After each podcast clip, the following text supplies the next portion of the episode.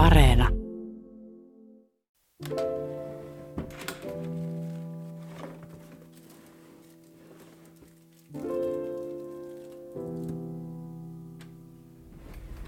Muistiinpano ensimmäinen kesä. Toinenkin inseminaatio epäonnistuu.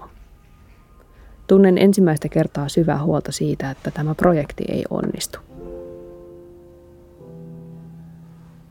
Tähän asti olen keskittynyt ajattelemaan vain lopputulosta, äitiyttä ja sitä tyyppiä, joka kaiken lopputuloksena syntyisi.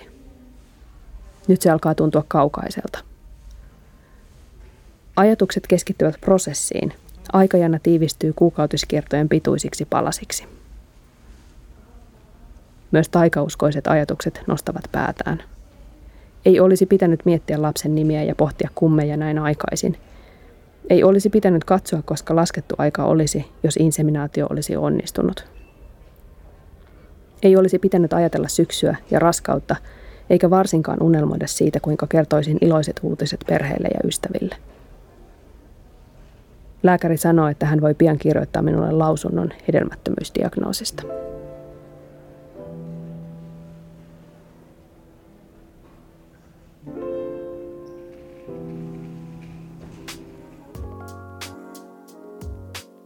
Mä olen Emma Taulo ja tämä on Yksin tehty lapsi. Tämä on podcast, jossa puhutaan itsellisestä äitiydestä, sen tavoittelemisesta ja siihen liittyvistä kysymyksistä. Eli siitä, mitä kaikkea voi seurata, kun yrittää lasta yksin. Itselliseksi äidiksi tahtova käy usein ensin pitkän pohdinnan siitä, onko hänestä perustamaan yhden vanhemman perhettä. Sen jälkeen hoidoissa voikin käydä niin, että raskaus ei millään ala – Tämä toki pätee muihinkin kuin itsellisiin naisiin. Lapsettomien yhdistys Simpukka ry sanoo, että tahaton lapsettomuus koskettaa joka viidettä suomalaista. Osa syistä on sosiaalisia, osa biologisia.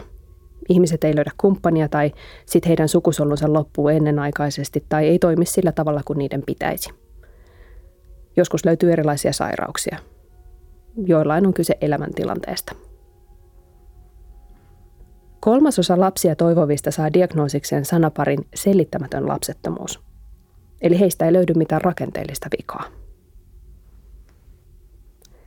Tämä trendi on ollut sama jo pitkään. Aikaisemmin syitä on etsitty ihmisistä itsestään, muun muassa huonoista elintavoista, stressistä ja tupakasta. Mutta onneksi viime aikoina on alettu puhua muistakin kuin yksilön omista valinnoista, eli kemikaaleista ja ympäristömyrkyistä. Kuoleeko ihminen sukupuuttoon siksi, että on itse saastuttanut maailman? Joidenkin asiantuntijoiden mukaan näin juuri on. Mä itse kiinnitin ekaa kertaa huomiota selittämättömään lapsettomuuteen viitisen vuotta sitten.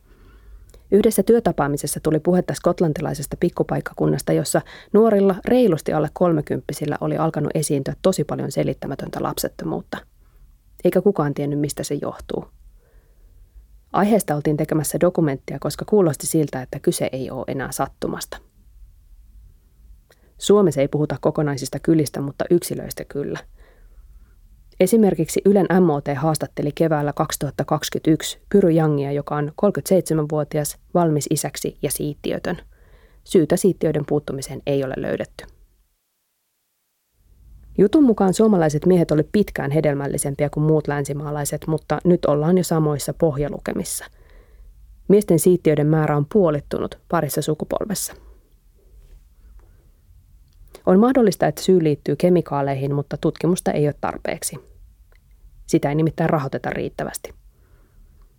MOT mukaan pelkästään EUn alueella on rekisteröity 410 käytössä olevaa kemikaalia, jotka on luokiteltu lisääntymiselle vaarallisiksi – Lisää tulee koko ajan, kun haittavaikutuksia huomataan.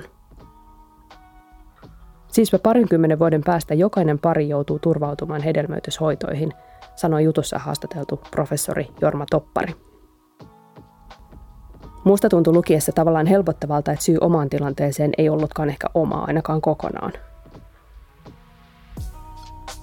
Mutta jos lapsettomuushoitojen tarve kasvaa jatkuvasti, niin me ei olla siihen millään tavalla yhteiskuntana valmiita – Samaan aikaan Suomessa pitäisi siis hoitaa ennätysmäärää vanhuksia ja yrittää saada raskauksia aikaan minimimäärillä munasoluja ja siittiöitä koko ajan pienemmille ja pienemmille ikäluokille. Se kyllä kuulostaa jo dokumentin aiheelta.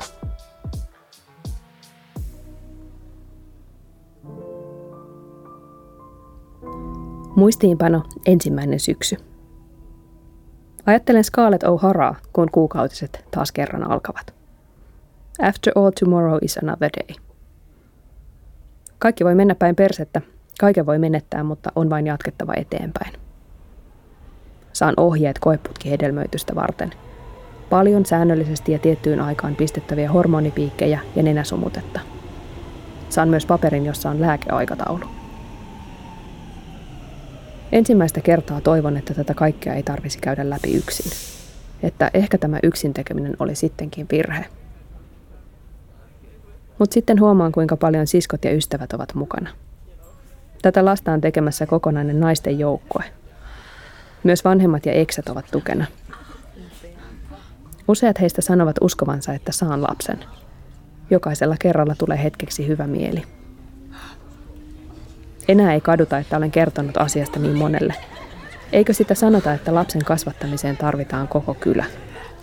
Nyt sen tekemiseenkin tarvitaan saman verran porukkaa.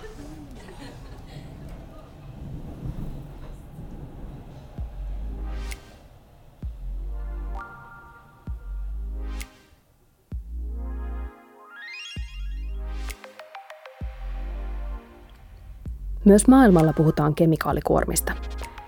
Keväällä 2021 The Guardian julkaisi toimittaja Erin Brokovicin jutun otsikolla Plummeting Sperm Counts Drinking Penises – Toxic Chemicals Threaten Humanity. Eli vapaasti suomennettuna laskevat spermamäärät, kutistuvat penikset. Myrkylliset kemikaalit uhkaavat ihmiskuntaa. Juttu on yksi monista, mutta se on musta erityisen kylmäävä. Se käsittelee tutkija Shanna Swanin kirjaa Countdown – sen mukaan siittiöiden määrä miesten siemennesteessä on vähentynyt maailmalla 60 prosenttia vuodesta 1973 alkaen, eli 60 prosenttia 50 vuodessa.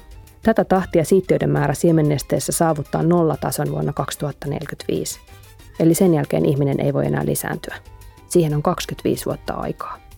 Tämänkin jutun mukaan kadon syynä on hormonitoimintaa häiritsevät kemikaalit, joita löytyy ihan kaikesta. Muovista, huonekaluista, vaatteista, ruoasta ja kosmetiikasta – Niitä ei pääse pakoon missään. Eikä tämä ole vain miesten ongelma. Tänä päivänä 20 nainen on keskimäärin yhtä hedelmällinen kuin hänen isoäitinsä oli kolmevitosena. Kemikaalit saa penikset ja kivekset kutistumaan. Myrkkyjä löytyy jo sikiöistä ja istukoista ja lasten shampoista, ruoasta, jota me syödään.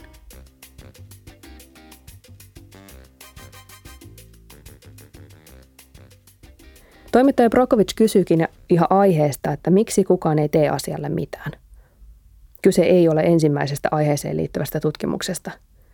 Miksi ei ole julistettu maailmanlaajuista hätätilaa?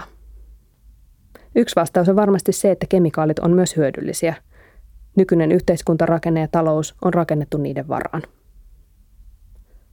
Lisäksi me ei tiedetä tarpeeksi, eli tarvitaan lisää tutkimusta, jonka rahoittaminen taas ei varsinaisesti kiinnosta ketään. Sama sanoi jo mainittu MOTn juttu. Ja kun miesten ongelman syytä ei tiedetä, ei sitä osata hoitaa. Ja siitä kärsii sitten myös naiset. Muistiinpano ensimmäinen syksy. Lomien jälkeen töissä vastaan tulee kolme raskaana olevaa tuttua. Jokainen kerta on vaikea. Yhden tutun vain moikkaan ja ohitan, koska yhtäkkiä en pysty kohtaamaan häntä. Se on kauhea ja siitä tulee syyllinen olo. Seuraavalla viikolla tulee lisää uutisia – Juuri kun olen onnellisena kampaajalla, juuri kun kaikki tuntuu järjestyvän, luen lehdestä jutun tuttavasta. Hän on raskaana. Tuntuu, että kaikki ovat yhtäkkiä lisääntymässä, vauvoja on joka puolella. Tämä säröttää sitä harvinaista onnellisuuden tunnetta, jota juuri aloin tuntea. Kampaamokäynnistä jää pienimuotoinen trauma. Sen jälkeen pelkään koko ajan kohtaavani raskaana olevia tuttavia. Näen jo kaukaa ihmisten kävelyasennosta, ovatko he raskaana vai eivät vaihdan aina kadun toiselle puolelle. Pelkään mennä tapaamaan hyvää ja rakasta ystävääni kuukauden jälkeen, koska pelkään, että hän voisi olla raskaana, enkä tiedä miten ottaisin uutisen. Onneksi hän ei ole. Sen sijaan hän lupaa tulla saattajakseni munasolujen keräykseen. Tunnen onnea, kiitollisuutta ja syyllisyyttä.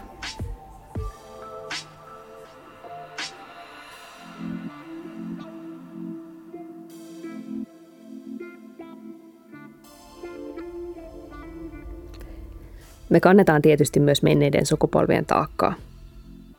Otetaan esimerkki. Nykyisen lapsia tekevän ikäluokan lapsuudessa 70-80-luvulla äitien rintamaidossa oli tähän päivään verrattuna moninkertainen määrä dioksiineja. Ne on teollisuuden sivutuotteina syntyviä, hitaasti poistuvia ympäristömyrkkyjä. Ja niillä on vaikutusta hedelmällisyyteen. Miesten hedelmällisyys taas määrittyy jo lapsena, jopa sikioaikana. Hedelmällisyyskriisin syy voi siis olla ihmisten omat elintavat, nykyiset kemikaalit tai aiempien sukupolvien altistus ympäristömyrkyille, tai kaikkien niiden yhdistelmä. Siispä ihmeratkaisuja oman hedelmällisyystilanteen parantamiseksi ei ole. Oikeasti kaikkia kemikaaleja välttääkseen pitäisi varmaan asua jossain luolassa alasti keskellä etelänäpää, eikä sekä varmaan auttaisi täysin.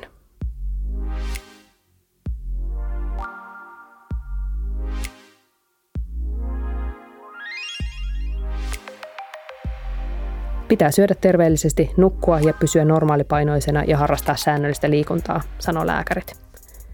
Pitää välttää teflonpannuja, muoviastioita ja aurinkorasvoja, sanoo internet. Kyllä mäkin yritin välttää jotain kemikaaleja, kun mä yritin tulla raskaaksi. Vaihdoin luonnon kosmetiikkaan ja fysikaalisiin aurinkovoiteisiin. Vaihdoin muovirasiat lasisiin ja pesuaineet luomuihin. Sitten se kaikki alkoi tuntua näpertelyltä, kun kaikki mitä osti oli pakattu muoviin ja joka paikassa huonekalut ja pinnat oli käsitelty jollain aineella. Vähän sama tunne kun tulee siitä, että lentää itse vähemmän, mutta samaan aikaan kaikki muut jatkaa ihan samalla tavalla. Rokotukseen ajanvarauksella 15.00 tai aikaisemmin voi siirtyä Ehkä koronapandemian jälkeen ihmisten sukupuuttouhalle löytyy palstatilaa ja tutkimusrahoitusta. Tai ehkä meidän pitää vain hyväksyä se, että tulevaisuus voi muistuttaa Handmaid's Tale-sarjaa, jossa vain osa naisista voi saada lapsia. Tosin siinä oikean maailman versiossa myös miehillä tulee olla vaikeuksia siittää lapsia minipeniksillä. Kun lapsettomuudesta puhutaan, joku yleensä aina nostaa viimeistään tässä vaiheessa esiin adoptiokortin. Et onhan niitä muitakin mahdollisuuksia kuin biologinen tai itsellisen tapauksessa puoliksi biologinen lapsi. Se on totta. Maailma on täynnä orpolapsia, jatkaa tämä sama tyyppi – ja niinhän sitä luulisi. Viidennen jakson aihe onkin adoptiomahdollisuudet silloin, kun hakijana on itsellinen äidiksi haluava. Kotimaassa adoptoidaan lapsia äärimmäisen vähän ja viime vuosina myös kansainvälinen adoptio on vähentynyt rajusti. Mistä se johtuu? Ja onko se hyvä asia?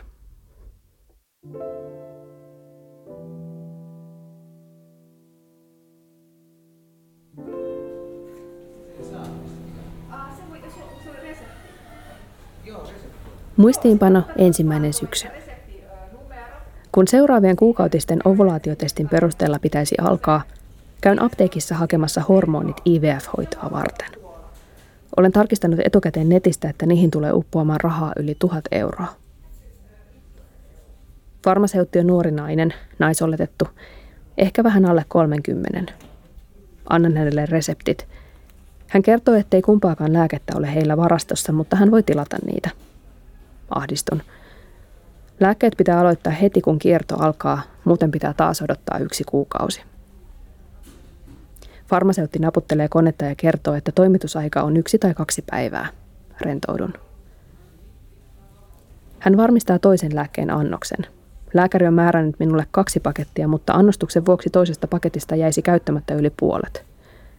Farmaseutti kertoo, että tarjolla on pienempikin pakkauskoko, siinä säästäisi rahaa. Tulee hyvä mieli. Farmaseutti naputtelee tietoja koneelle. Sitten katsen näytöllä hän madaltaa ääntään ja kysyy, jännittääkö sua? Liikutun. Totta kai hän näkee resepteistä, mistä on kyse. Sanon, että ei, tai että vähän. Pyydän häntä tarkistamaan lääkkeen hinnan kelakorvauksen hakua varten. Farmaseutti rypistää otsaansa ja sanoo, että kyllä näistä saa normaalin kelakorvauksen – Kerron, että kyse ei ole sairauden hoidosta, vaan elämäntilanteesta, että teen tätä yksin. Hänen kasvonsa alkavat loistaa. Pau, se on mun unelma. Mä olen ajatellut myös tehdä niin, hän sanoo. Liikutun niin, että kyyneliä valuu. En ole koskaan törmännyt ihmiseen, joka vilpittömästi pitäisi valintaani rohkeana ja tavoiteltavana. Farmaseutti reipastuu. Hän pyytää jopa kollegan varmistamaan kelakorvausasiaa ja paketin kokoa – Sulla tulee kuitenkin menemään rahaa tosi paljon. Tämä on iso säästö. Mä olen ottanut selvää niistä hinnoista omista syistä, hän sanoo. Sitten farmaseutti lupaa laittaa tekstiviestin, kun lääkkeet ovat haettavissa ja toivottaa onnea ja tsemppiä ja toivoo, että kaikki menee hyvin. Kiitän ja sanon hänelle, että hänenkin kannattaa todella yrittää. Tuntuu, kun olisin jonkin salaisen kerhon jäsen, kun keskustelu käydään puoliksi kuiskaten julkisessa tilassa. Mene viereiseen markettiin itkemään. On olemassa muitakin, joilla on sama unelma.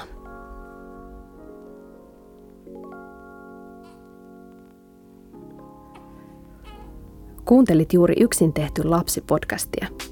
Käsikirjoittaja on Emma Taulo, äänisuunnittelija Katja Kostiainen ja tuottaja Kaisa Kirves Yle.